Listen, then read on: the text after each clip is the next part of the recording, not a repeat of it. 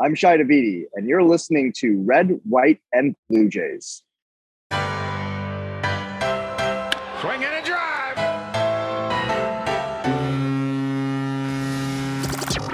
Welcome to Red, White, and Blue Jays, the podcast home of Blue Jays Fans UK, a group connecting Blue Jays fans around the UK and beyond and telling their stories.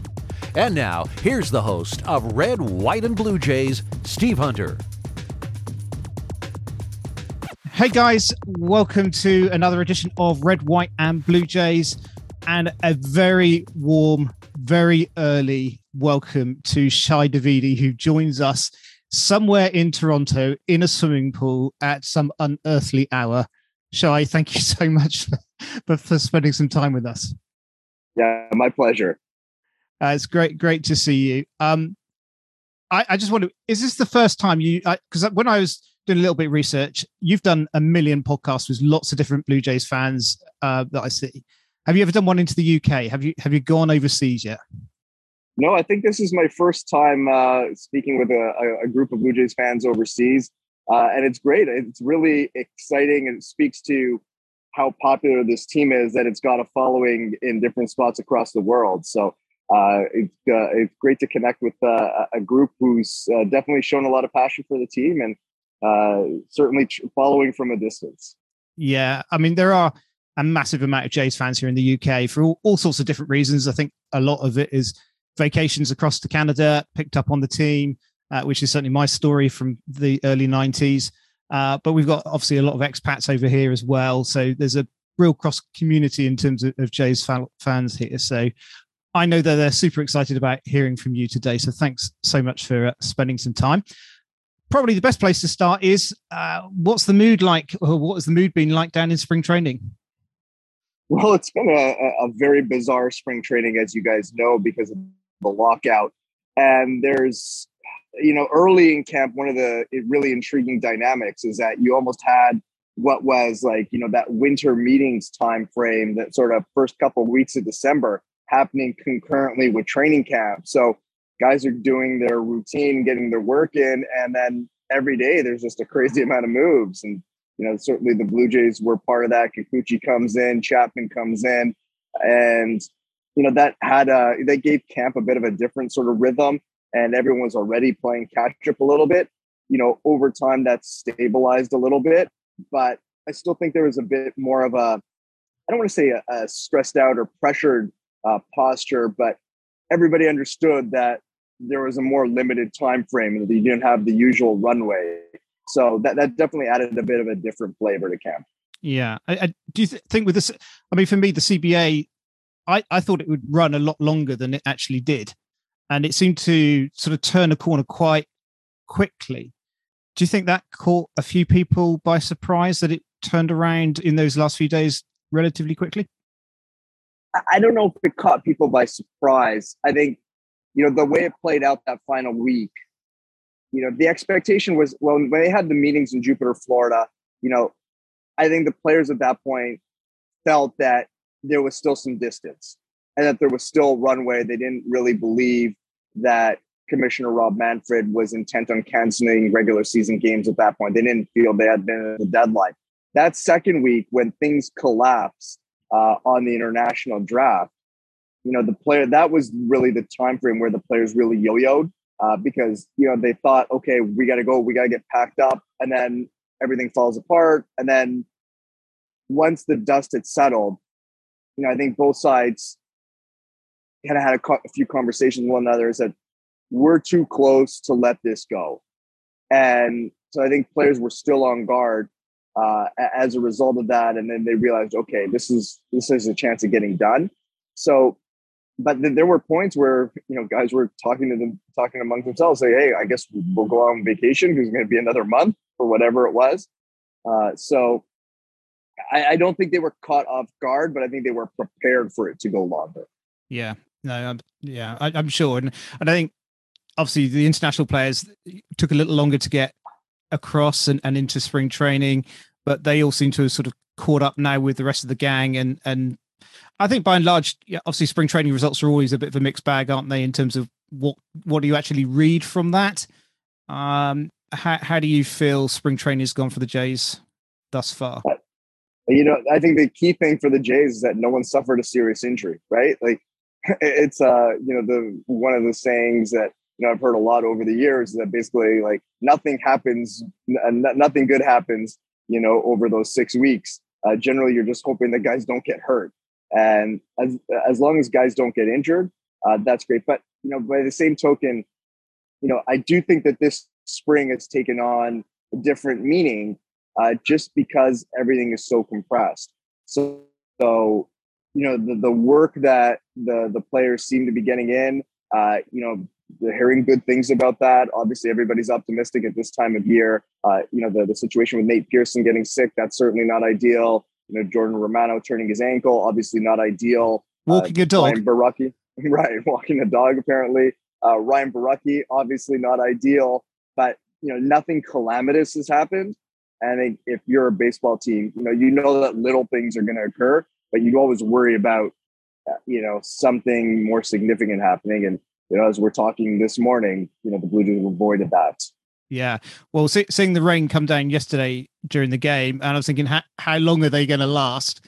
Because uh, it came down pretty heavy, but they were still still cracking on. And then obviously the wise decision came in to to to call the game. And I think you know that is the the big thing with injuries, isn't it? In terms of healthy George Springer, what difference will that make for the Jays?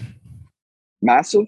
Uh, you know, just uh, it, it's kind of interesting. I was having a conversation with someone yesterday, and you know, the thought was uh, we're just talking about sort of how you look at replacing production on a team, and the person said to me, you know, Matt Chapman on his own doesn't replace Marcus Semien's production, but a healthy George Springer or George Springer for a full season and Matt Chapman, that probably more than replaces Marcus Semien's production. And so, you know, the the fact that George Springer seems to be in a better place from a from a health perspective so far this spring, obviously really, really significant. When he was on the field and in good in good health, he was incredibly productive, incredibly dynamic, basically everything the Blue Jays had hoped for from him.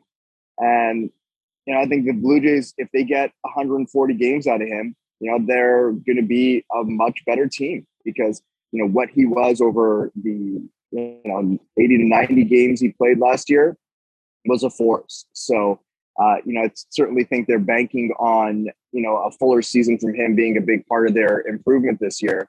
Uh, and, you know, he really needs to be that in a lot of ways for them too. Yeah, no, I, I think I'm, I'm, you know, thrilled to, to see him come back. And I think we didn't see, we only saw a glimmer of what difference he could make last year. And I think to, to go, yeah, to get through spring training, as you say, fit and healthy and hit the ground running on Friday with a full healthy squad is going to be a, a tremendous asset to, to the Jays. In terms of Matt Chapman's arrival, obviously a lot of excitement about that. What difference will he make, particularly to Bo, and Biggio or whoever plays at second in terms of his defensive capability? How, how much better will they be as players because of his arrival? I mean, it's a really great question. And, you know, I'm going to get, I'm going to dig into some nerd stats with you here. So, so you go ahead. Me, but you go if, ahead. If you, if you look at, uh, you know, collectively what the Blue Jays did uh, from a, defensively at third base uh, via outs above average, uh, you know, they were uh, a negative three, I believe, if memory serves right, uh, on balls to the left side. So that's between the between the shortstop and the third baseman. Matt Chapman on his own last year in Oakland was a plus five. So right there, you're looking at an eight outs above average swing uh, in terms of those balls. And so, you know, the Blue Jays are now thinking about how differently they're going to deploy Bo Bichette. You know, they can shade him more to the middle because he's not going to have to cheat to his right the way that he did last year he's if he's if he's shaded left a little bit more, then he's got an opportunity to gobble up more balls up across the infield. That's going to take some pressure off the second baseman. Uh, you know, and if it's if it's Kevin Cavan Biggio, I think it's just going to benefit simply by playing a position that he's comfortable at. You know, the I don't know that people really appreciated how tough it is trying to learn to play third base at the major league level on the fly, the way Cavan Biggio did last year. He deserves a ton of credit for that. And you know, I don't think that he's necessarily gotten it um, it's an incredibly, incredibly difficult and demanding position. Uh, so, you know, he's going to be better. Santiago Espinal will have some time at second base too. He's a tremendous defender. So, tighten up that entire infield makes a huge difference uh, for a pitching staff that got a lot of ground balls to the left side.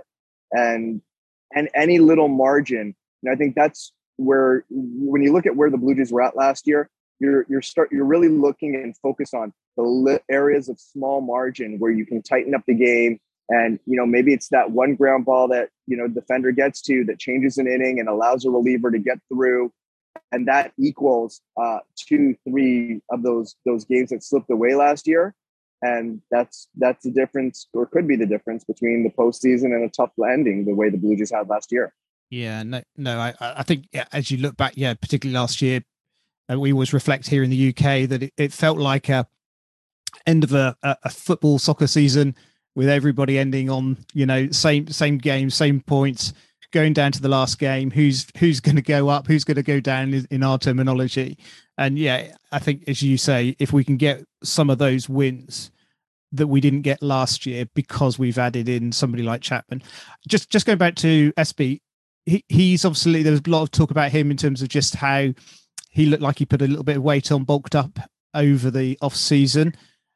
How much of a difference will that make in terms of his play and and his capabilities? Do you think?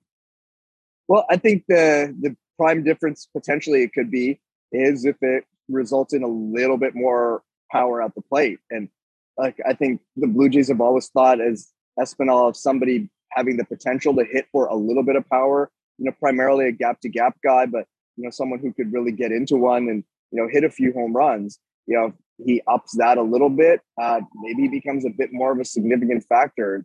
You know, the one thing I would say about Espinal is that he's not someone necessarily who's overperformed, but he's someone who continues to make the most of every opportunity given to him. You know, you, you know, you think about the the type of trade that he was acquired in. You know, you they picked him up for, from the Red Sox for Steve Pearce you know, there was some familiarity. Steve Sanders, uh, who was uh, with the Blue Jays at the time, uh, and he was with Boston when they drafted Espinal. So there was a lot of familiarity there.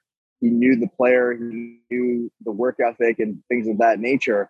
So it was a bit more of an educated lottery lottery pick kind of uh, kind of acquisition than the usual one. Uh, but you know, he full credit to Espinal because he's just continued to take advantage of every opportunity and force himself into more playing time. So, you know, I think the plan at this point for him and Biggio's to job share the second base and you know bounce around the diamond and fit fit into a number of different spots. But I can see Espinal just because of the the way that he's continually um, you know forced his way into into more playing time. You know, maybe having a bit of a say of that, especially mm-hmm. if he does experience a little bit of an uptick in power. Yeah, yeah. Starting rotation, best in the AL East now. I mean, it's uh, it's tough to argue against it, right? Um, obviously, you look at the Tampa Bay Rays, and you're always like, okay, that pitching staff, top, uh, top to bottom, is is formidable. Uh, but you know, in terms of dependability and you know one through five, and guys who can get deep into the game and with track records, you know, you've got two of the top five pitchers in baseball last year in terms of innings pitched in your rotation, and in Berrios and Gausman.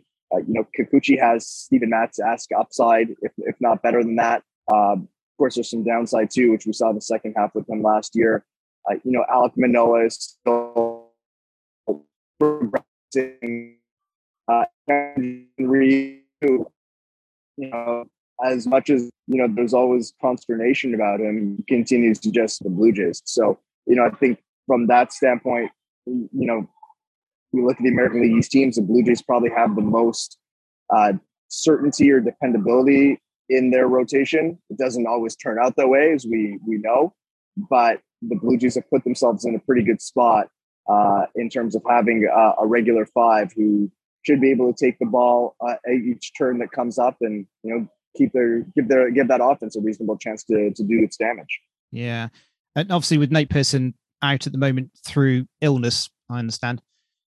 Where where does he fit into this starting lineup? Do do you see him shifting away from a starting pitcher to reliever, or, or was that too early to say at the moment? I don't think the Blue Jays are ready to give up on that. I don't think Nate Pearson is ready to give up on that. And I don't think they should give up on that. The challenge is it's so many years now that he hasn't logged innings. It's tougher to start catching up on that workload. So, you know, in an ideal world, I wonder if the Blue Jays try to use him, you know, similarly to how the Rays used Luis Patino last year, where, you know, he's in a few different roles. He, he comes in, he does some starting, he does some opening, he does some bulk work, he does some relief work. It's just sort of uh, maybe, I, I don't think this term is fully accurate, but sort of a Swiss Army knife of pitching, where he's getting into a number of different roles and then still logging enough innings that you can maybe springboard him into a rotation next year. So uh, I think there's going to be a lot of creativity with him. There's going to have to be, but this is also a big boy season, right? Like it's this is the time to to you know use your resources or devote your resources to winning in any fashion possible. So if it comes to a situation where you know they need a dynamic one-two punch or they need a, to give some depth to Jordan Romano in the, in the bullpen uh, and closing the games out, you know, Nate Pearson kind of fits the bill. So uh, you know I do think that there are a number of scenarios the Blue Jays are going to be flexible to them, uh, and ultimately it's going to be driven both by sort of what his long-term developmental needs are, but also what the needs are in the moment because of how important the season this is from a, a you know uh, leveraging the the opportunity perspective. Yeah, I mean, I'd love to see him come through. I think was it in the pandemic season, wasn't it, when he first first broke through and and yeah. you know such high expectation and it didn't quite go as planned. And then obviously you had Alek coming in last year and his his entry level or entry into the game was was probably a little bit more solid than, than Nate's was. So I I mean I I really like him. I'd love to see him featuring more heavily. I, I, mean, I don't think he'll be obviously say the starting five, but um, I, I, wouldn't want him to to shift away from that starting position uh, and use him. And of course, we don't know what's going to happen with injuries and everything else that gets thrown in once you get into the regular season. Sure, I mean he's the key key piece of that depth. You know, Ross Stripling as well. But you know, I think that the difficult thing. I mean, difficult, but the what what you always think about with Nate Pearson is like the total package for him to be, you know, one of the top pitchers in the game is there, right? So it's very tantalizing, and you don't want to turn away from that. But then you also have to take into account what's happened to him over the past three seasons, and that you know you can't suddenly just throw him into the deep end and say, "Here, you know, swim a marathon." That's not that's not going to necessarily work either. And then you also know what a weapon he could be late in games for a team that's trying to trying to win. So you've got sort of these several competing interests, and how you navigate through the different elements is is going to be very tricky. Yeah. So, do they start with three catches or not? Uh, I mean, I would expect that uh, unless you know some sort of trade materializes, and I wouldn't necessarily rule that out. But all things being equal, uh, especially with expanded rosters, yeah, you're starting because look, you know, Alejandro Kirk deserves to be is one of the nine best hitters on that team, right? He, deserves to he deserves to be in that lineup. At, at the same time, uh, you know, you don't want to give up uh, a Reese McGuire, and he's out of options. And you know, as much as you may say, oh, you can always find a, a catch and throw guy. You know, he knows the pitching staff. He's got some familiarity with them. You don't want to just sort of wash your hands of that asset. So, you know, the Blue Jays essentially punt the decision for a month uh, while they wait on things. And that would probably be uh, the route that I would expect them to take. Yeah. And of course, waiting in the wings down at Buffalo is a certain young man who's also pushed knocking at the door. Uh, how do you see that one playing out over this particular season? Do, do you think he would be moved up at some point, or is is that too early to say? Yeah, my sense is that his path will be dictated by team need, right? You know, I know some people who say that his bat is close to major league ready, if not major league ready at this point. Uh, obviously, catching is a demanding position. He didn't get a ton of reps last year because of injury, so the the Blue Jays are going to want to catch him up a little bit. But his bat is so good that we could see him force his way into this into the picture. So you know, partly it'll be determined by health. If something happens to Danny Jansen or Alejandro Kirk along the way, obviously that'll play a significant factor. And then, you know, I think in the back pocket is the fact that, you know, he played a little bit of third base. You know, could you find a way to work him in there and maybe get him like, you know, once once every 10 days at third base and a few days at catcher and some time at DH. And, uh, you know, I do think that if the bat does enough work there, that you could figure out something like that. Uh, but I do also believe the Blue Jays very much want him to spend some time in AAA, getting acclimated, making for lost time, and working on the defensive aspect of the game. The podcast home of Blue Jays fans UK. You're listening to Red, White, and Blue Jays. Dexter Fowler was a, a side right move I think lots of people reflecting that maybe five years ago that would make more sense. Uh, what, where, what's behind that one? Do you think? Just depth. You know, there's no such thing as a bad minor league uh, free agent signing, right? You bring him in, see what he's got. Uh, he could certainly be a good piece off the bench, and you know the Blue Jays have some opportunity there right now. You know, Greg Bird's getting some run, and you know he might get a bit of a look. Nathan Lukes is, is someone who's gotten a look. But if you, you know, Dexter Fowler has some good experience, uh, smart baseball player, been around, has some connections to the team.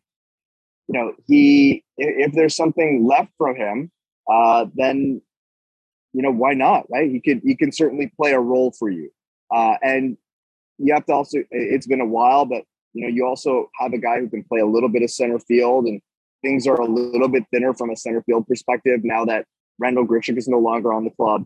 So uh, it can't hurt having him around. There are no promises, there are no guarantees, but you know if he's able to show that he's you know past the injury that curtailed the season last year uh, and can still put the ball to the bat, still move pretty well on the bases, you know he absolutely has an opportunity to contribute to this club. Yeah, and I think I think one of the things that we saw last year in terms of just the the dynamic on the in the dugout between all the players uh, was this camaraderie that seemed to shine through. We, we reflected on this pod again in, about the, the, home run jacket and all those sort of things that that just brought a sense of a real joy to the team. And I'm guessing somebody who who's been there, done it, has that experience will help those younger guys coming through and and bring some equilibrium across across the squad.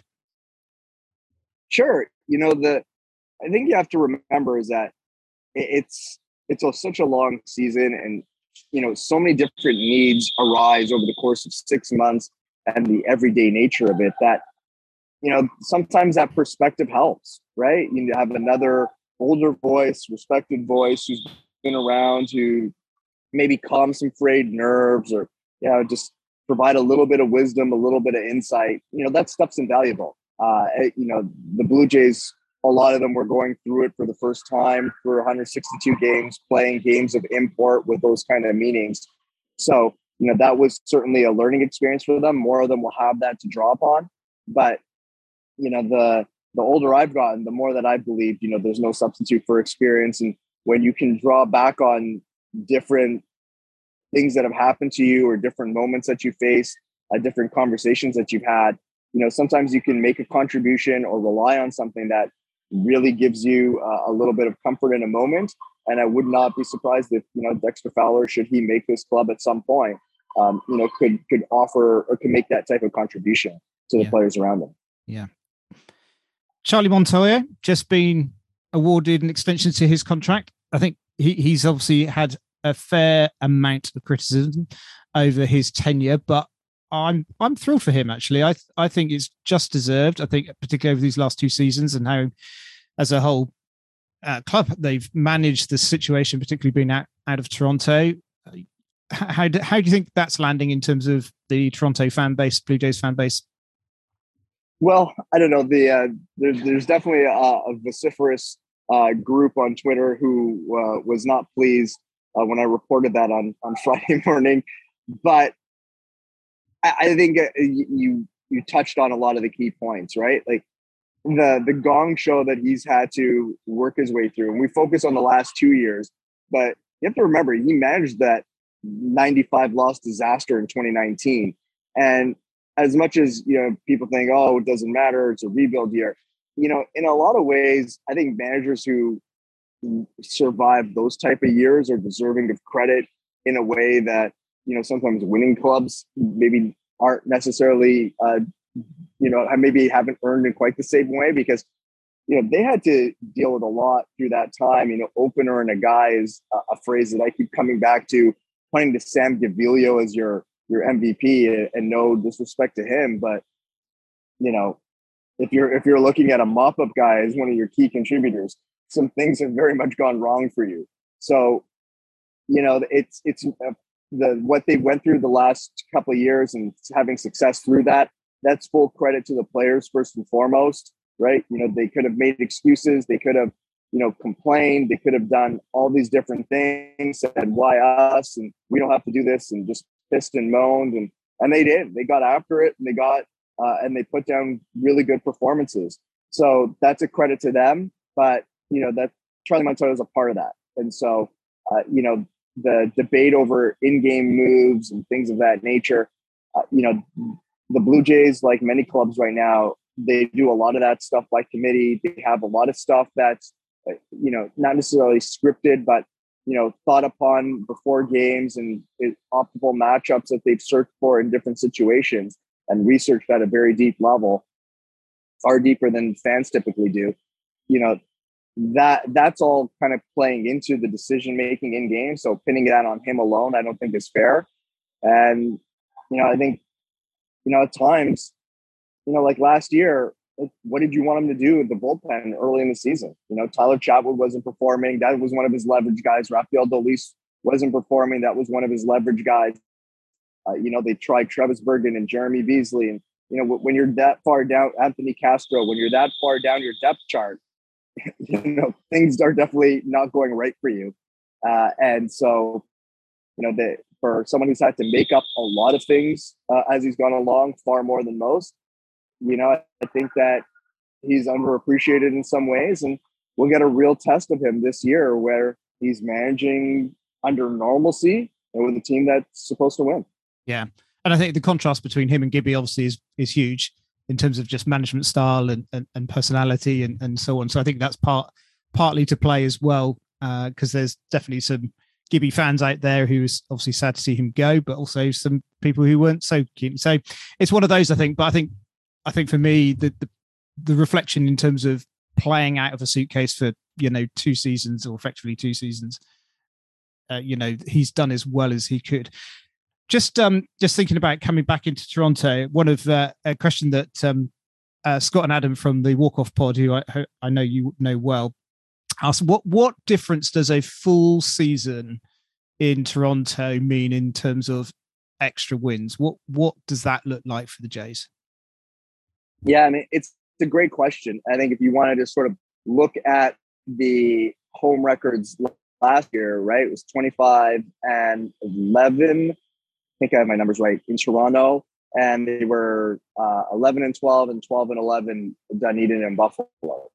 So, you know, I think obviously it's tough to extrapolate that over, you know, fully saying, okay, you're going to play, you're going to, you're going to play at the same level. But there was a, a real tangible difference uh, between playing at a ma- at a major league facility, uh, not having to deal with the constant questions and it's not just, you know, from their perspective, like you just if you don't know where you're going to live in the next couple of months, you know, whether consciously or, or, or not, like that's going to cause you some stress. That's going to cause your family some stress.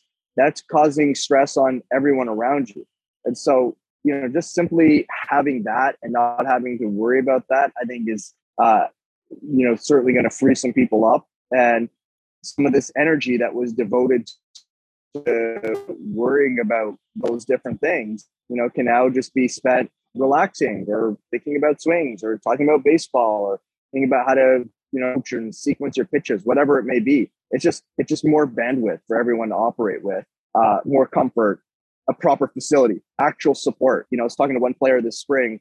Uh, and was telling me about coming off the field after a game uh, in Dunedin against the Rays and just getting absolutely ripped by these people yelling because they're Rays fans and it's supposed to be a home game. And so it's demoralizing that not only it's not when you lose, but then you know at a place where you're supposed to at least feel some benefits of support to to get you know just have a serenade of of, of chirps all the way back into the clubhouse. You know that that type of stuff took a toll on them, and they don't have to deal with that. They'll have full support. There's right now, knock on wood. We'll hope it stays this way, but no capacity limits at the dome. Uh, you know, it's it's they're going to be like everybody else, and you've got a fan base that's super pumped about it. Like all those elements together, like how many extra wins does it equal? I mean, it's tough to measure that, but there is going to be a tangible uh, difference from a mental perspective, and that'll probably translate into a couple extra percent here and there. Yeah. What's the mood like in Toronto at the moment for them coming home?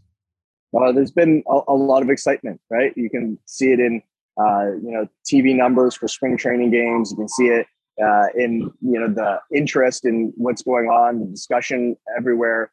Uh, obviously, it's maybe a little bit different for me, but I'm having a ton of conversations with people uh, about the the club's chances this year.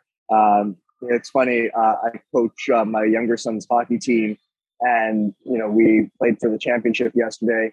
And you know, right after the game, a couple of uh, couple of players on our team, right, at, we're we're like, hey, what do you got on this, and who's going to do this, and you know, so uh, even in in environments where it may be a different sport first, the Blue Jays are still top of mind for people. So you know, I think that's really telling you about how this team is captured imagination. Oh, another little thing that I just picked up yesterday, actually.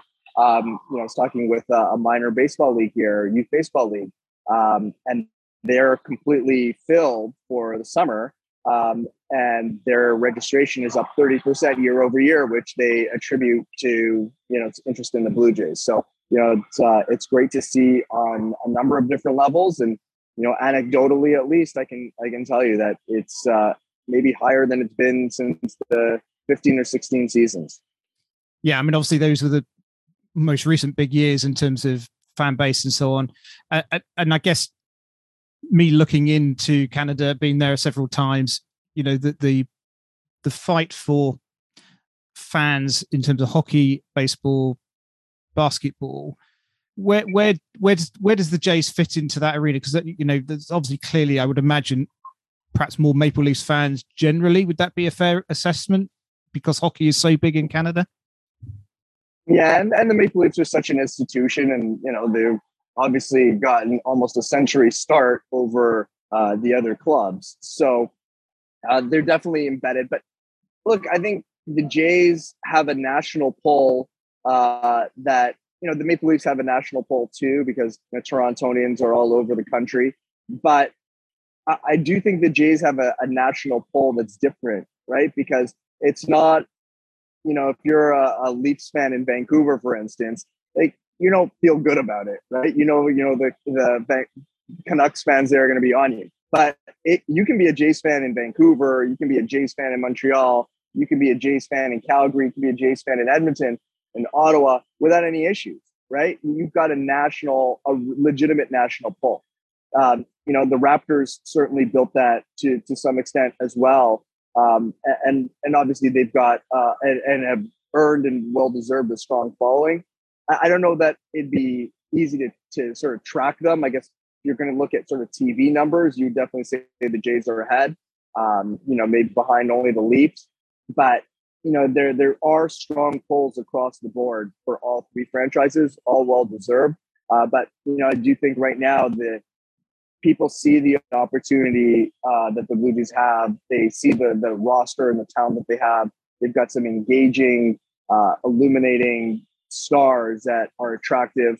So you know they're they're really uh, they really have a significant opportunity before them to not just obviously win uh, and make some money this year, uh, but also to cement a new generation of followers that will carry them through uh, over an extended period. Yeah, can they do it this year?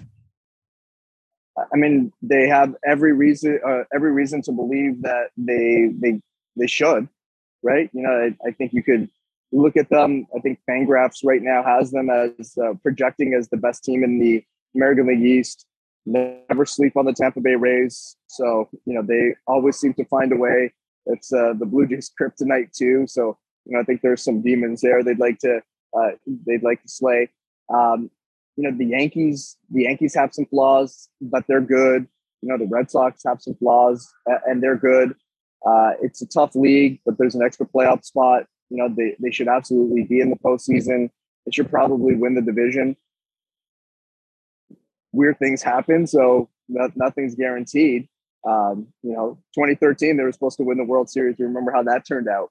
Um, they definitely they definitely should have gotten to the World Series in 2015 as well. Uh, they were the best team that year and and weren't able to get there. But uh, you know, they have the opportunity to do it this year. They have the talent, they have the depth, and it's just a matter of you know getting it done. Everybody doing what they're supposed to do. Sure. Shi, I'm conscious of, of time, and I need to let you go. Uh, just just one final question, which perhaps reflects more in terms of our scene here in the UK. How, how much would a ball club be aware of an international following? Obviously, we've got we well we had one London series with the Yankees and the Red Sox came over in 2019, and then the pandemic year, of course, cancelled the next one. MLB have just released um, some dates in terms of MLB games, uh, not just here in the UK but across the world. How how much of a knowledge would players be aware of the following of a of a team uh, overseas? Uh, I think the players, you know, they, they'll they'll see it on social, they'll hear about it. You know, they understand um, you know, the Blue Jays do a pretty good job of making them understand sort of where their reach is, uh, because the Blue Jays are trying to engage all the all the different fan bases.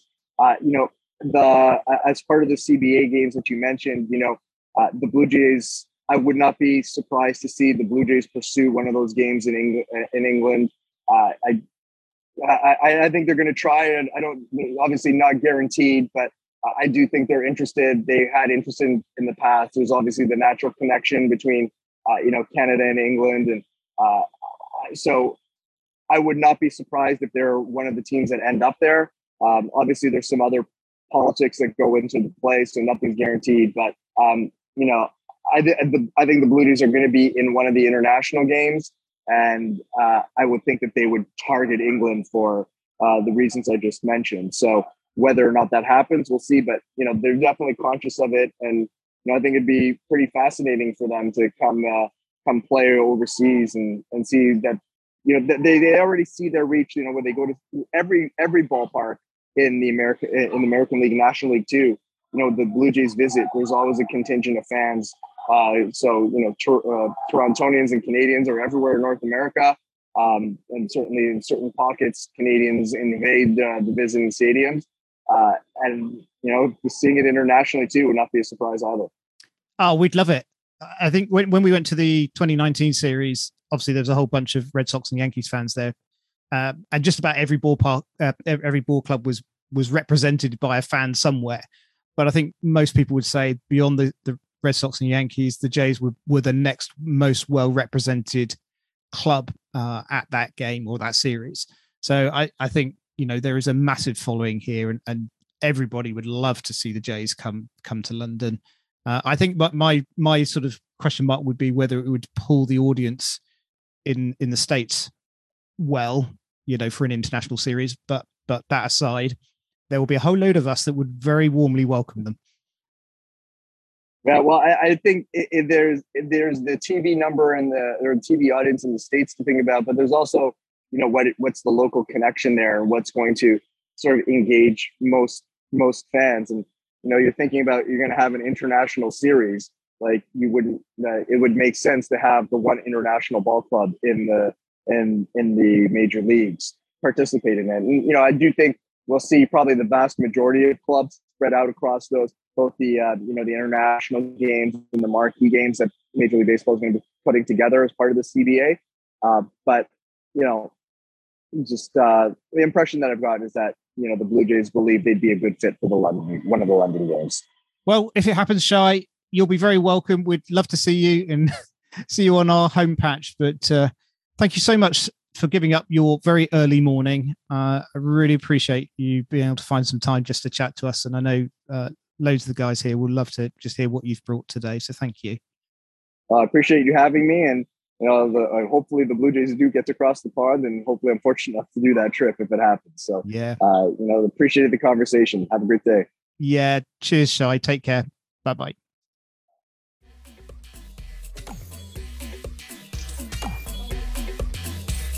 The Red, White, and Blue Jays podcast is a production of Blue Jays Fans UK. If you've got a Blue Jays story to share, let us know. Email us at bluejaysfansuk at gmail.com. And follow along on Twitter and Instagram at Blue Jays Fans UK. I'm your announcer, Jim Langton. Thanks for listening.